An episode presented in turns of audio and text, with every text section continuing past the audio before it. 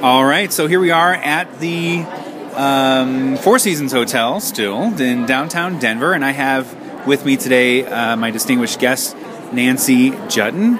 And Nancy is a brilliant marketer and PR person, but she has some very interesting things to say when it comes to putting together a bio. If you've ever tried to put your bio together, I don't know about you, but for me, I sit at the screen and it's white for a long time because I'm not sure what to write.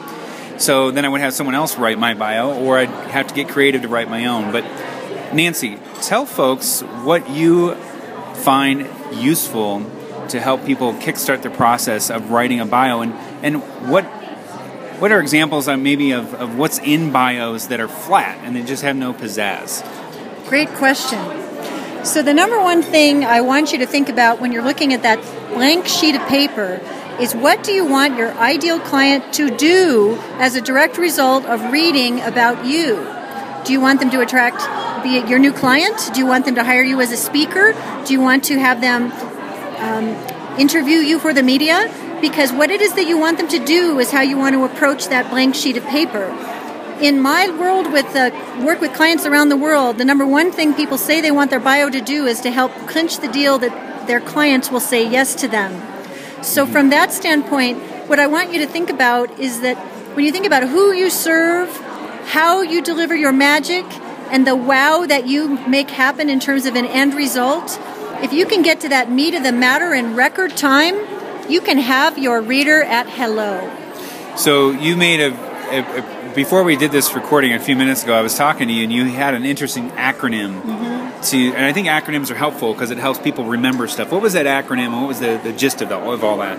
Well, there are people that make a lot of different mistakes when they write their story, and it's as simple as A, B, C, D, I, Y. Shall I spell them out for you? Please.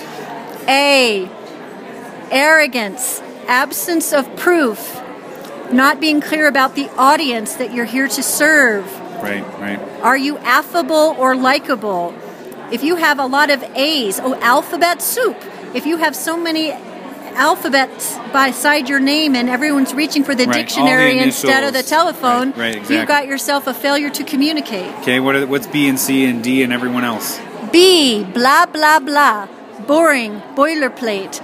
You know that your boring bio is blah, blah, blah if you're holding your eyes open to prevent sleep, and your clients are too. No zest, no pizzazz. No pizzazz. What's C? Content. One size does not fit all situations, so have the right content for the right situation. If you're on Twitter, you get 160 characters.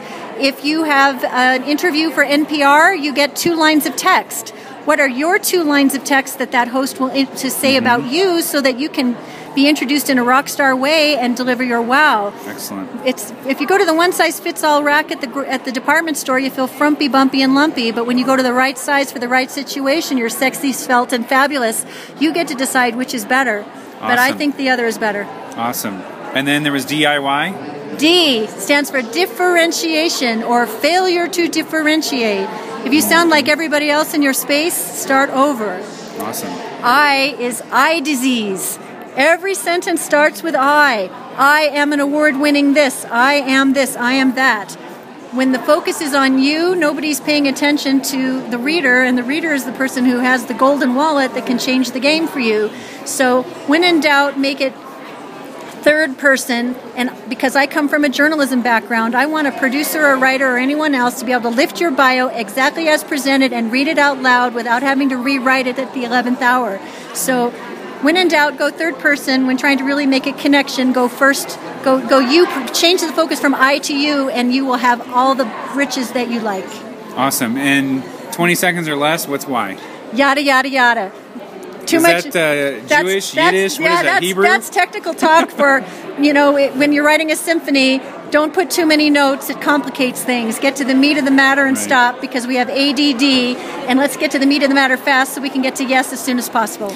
I don't know this to be true, but it would seem to me that if you could find a way to Twitterify your bio, the shorter, punchier, the better, say more with less, I would think that would that would help in today's age with the internet and stuff. Is that fair? That is fair. So when in doubt, don't be generic, be specific. If you're going to do one thing differently today, if you call yourself author, speaker, coach, stop immediately. That is generic. Specific is game-changing, life catalyst who electrifies audiences and inspires sales teams. That person is still an author, speaker, coach, but she's found ways to say it in a way that actually turns your head. If you're author, speaker, coach, I think bread, eggs, and milk. That doesn't get my heart palpitating, and it doesn't palpitate for anyone either. Well, there you have it, folks. That is what you need, according to Nancy Juetten, to turboize your bio and put something together that's going to make a difference. Where can people find more about either a bio or a little bit about you? You've done so much online. Imagine they could just Google your name. But what's your favorite website to send folks to? I want you to go to authenticvisibility.com/free gift, because there you will find the first chapter of Bye Bye Boring Bio that's so delicious that your bio will be better immediately. Awesome. Nancy Juetten, thank you very much for your time. And I am your host, Travis Campbell, with my distinguished guest here at the Four Seasons Hotel in Denver. Thank you for listening, and we'll speak to you again real soon. Bye-bye.